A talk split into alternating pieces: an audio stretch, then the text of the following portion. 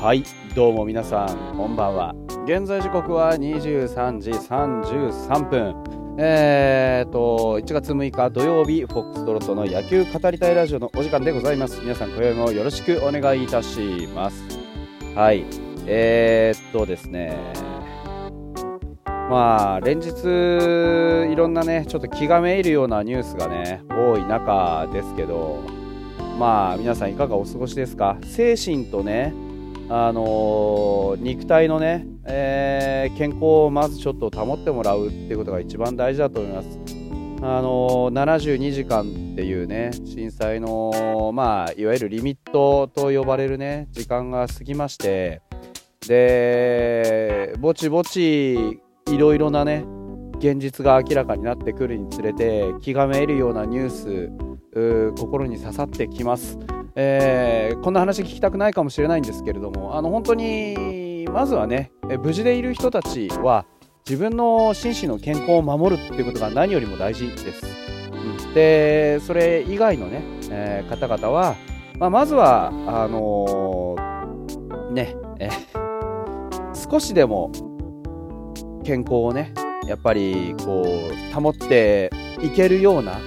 あの環境をねまず整えるという自分の身の安全をね守るってことをまず第一にねしてほしいなというふうに思います。あのー、本当に少しでもね被害が小さく収まるように少しでも生き延びる方が、あのー、増えますように僕もあの微力ながらね、えー、お手伝いをしたいなというふうに思っております。野球語りたいラジオもそんな風にね、え過去回ね1400上がってますから、え暇な時はねぜひえー、1500になったのかな。暇な時はぜひ、えー、聞き直していただければなんて思ったりして、はい。えー、それはそれとしてですね、今日の話題は、まずすいません、一つ、これあんま楽しくない話題なんですけど、これはちょっと言わせてほしいなっていうのがありまして、あのー、まあ、今更なんだっていう話かもしれないんですけど、まあ、ソフトバンクのね、あの、王貞治球団会長が、あのー、まあ、山川の獲得に関してコメントを出したじゃないですか。で、そのまま読んでいくんですけど、我々としては野球界で生きていく力を持っている人がその世界で生きられないような世界を作ってはいけないと思う。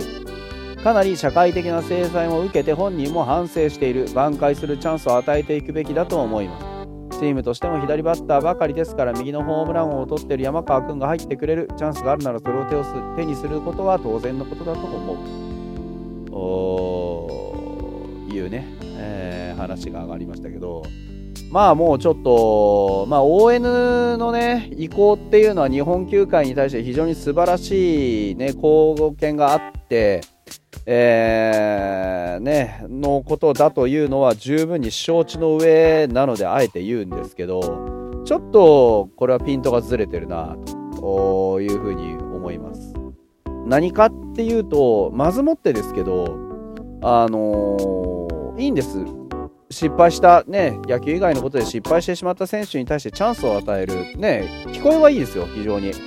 で、そういうことをする意義もあると思います。ただし、山川選手については、そういう状況じゃないですよね。まず根本的な問題として山川選手が、ね、あのー、その世界で生きられないような世界はどこにもなかったんですよ。あの散々いろんな方が指摘されてますけれども西武ライオンズは別に宣言残留していいよと。そして来年の、あのー、あれですよね契約についてもこれだよっていうのは出していましたよね。だから別に本人が反省して残っていく要は生きていくってことは全然できる環境がそこにあったわけですよ。道が閉ざされたわけじゃないわけです。うん、いや当然ですけど謹慎っていうのもありましたからその期間はちゃんと過ごしてもらうにしても来季の契約をやってちゃんと野球をするよ野球選手として扱うよっていう環境はそこに整ってたわけですよね。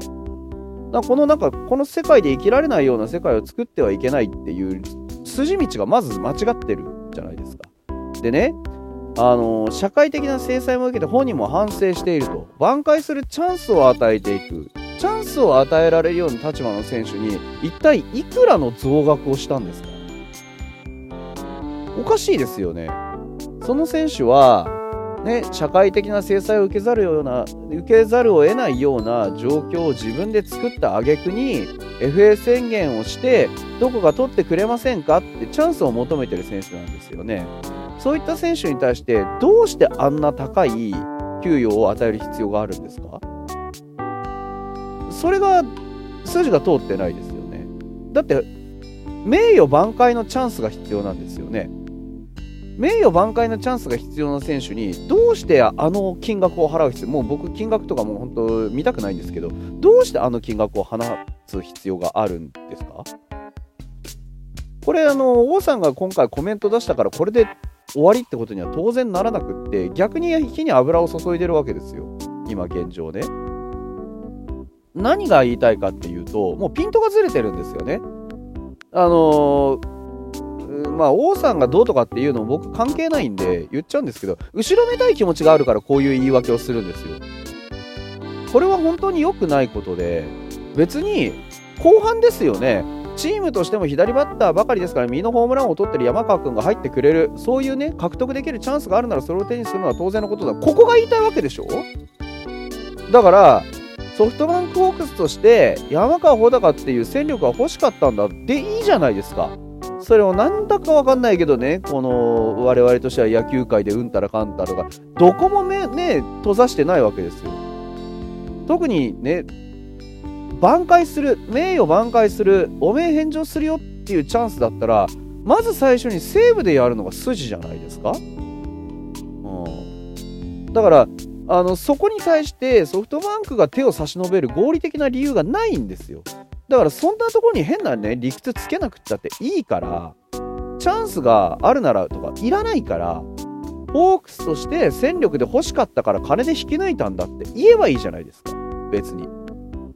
ああ、そういうね、なんかよくわかんないけど美談に仕立て上げようなのか何なのかわからないんですけど、後ろめたいようなことをやってるっていう自覚があるからこういう意味不明な言い訳をするわけですよ。はっきり言って王さんも猛録したなと思います。うん、これでいて、ね、国母監督が美しい野球をとか言ってるの本当に肩払いたいじゃないですか。あのー、いいんですって。別にお金使って選手取って。だってホークスにはそれができる措置があるわけでしょ。全然何も問題ないわけじゃないですか。どうして言い訳をするんですか。お金使って補強することに対する言い訳って何ですか。おかしいと思いますよ。僕、普通に、普通に FA 補強したんですでいいじゃないですか。ただし、山川がね、その古巣の西武に対してどういう筋を通すかっていうのは、これはもう少し面倒を見てあげるべきだったと思いますよ。そこの面倒を見てあげられなかったことに対しても僕はおかしいなと思いますし、ね、なんだったら、ホークスのね、YouTube で会見とかも、あれもいらなかったじゃないですか。だから、あの山川穂高もそうですしソフトバンクホークスのフロントもそうですけどもうあのひたすらに選択肢を全部間違えている。どこを向いてその言葉を発して誰に届けようとしてるのか。これも完全にこのあの王さんのコメントも含めてですけど内部向けですよね。内向けにソフトバンクホークスっていう球団のフロント等々にこういう理由で行くからねっていう言い訳ですよね。これ、あの、実は外向けにやってるようで全部内向けなんですよ。内向けの言い訳です。だからこういう意味のわかんない理屈つけるんですよね。うん。だからそれをやらないといけないぐらいに今多分統率が取れてないんじゃないかなって僕は思ってます。だから、あの他球団のことなんで、別にホークスの中でね、統率が取れてようと取れてなかろうと、若手の意識が低かろうと高かろうと、戦力的に足りてようと足りてなかろうと、どうでもいいんですけど、ただこれで一つ明らかになったのは、あのホークスで球団にいる選手とかはどうでもよくって、もうとにかくそのベンチだとかフロントだとかっていうことの、そのそこのところのね、あのクオリティが非常に下がってるんだな。っっていうのが、あの、僕ははっきり認識できたので、まあ、これからは今後はそういう球団なんだなと思いながら、あの、ニュースは見ることにします。ただ、あの、野球自体はね、あの、まあ、グラウンドに行ったら別にそんなフロントがどうとかとか全然関係ないんで、それはどうでもいいかなと思いますし、あの別にファンの方が、あのこれをね聞いてどういうふうに思うかとかっていうところには興味がないです。それはもう仕方がない。これはあのこの言葉を見て僕がどう思うかの話なんでね。うんただあのこういう言い訳を内外に向けてやらなければいけない状況っていうのがもう僕としてはあそういう球団なんだなってそういうレベルのガバナンスになってしまったんだなっていう感覚ですよね。うんまあ、あの端的に言えば失望というか、うん、なんかやっぱり真正面切って王道の野球をしていたホークスはもういないんだなっていう感覚です。うん、だから、まあ、あのとにかくライバル球団としてね、あの来シーズンをどういうふうに戦っていくかっていう話になった時にやっぱりホークスにも負けたくないなっていう気持ちをこれまでも持ってましたけどなんかもう逆にあのー、なんて言うんでしょうね。そう元気でやれてよかったねぐらいの感じになるかもしれないなっていう。そういうところに対するなんか熱は下がったなっていう。今のホークスに今のホークスフロントだとか今のホークスのベンチだとかそういったところになんかこう熱を持って戦って勝ってもさして嬉しくないなっていう。やっぱ正しいあり方というかそういうあり方僕らのライバルとしてねあの好きだったホークスっていうものとはちょっと違ってるんだなっていうところが僕はちょっと受け入れられないな。っまあ、本当に残念です。こういう話が王監督から出てくるっていうの、王会長から出てくるっていうのは非常に残念。うんですね。これはまあ多くの西武ファンも含めて、ね、残りの5球団のファンもちょっといろいろ思うところがあったんじゃないかなと思って、あえてあの今日はそういうお話にしてみました。はい、それではまた。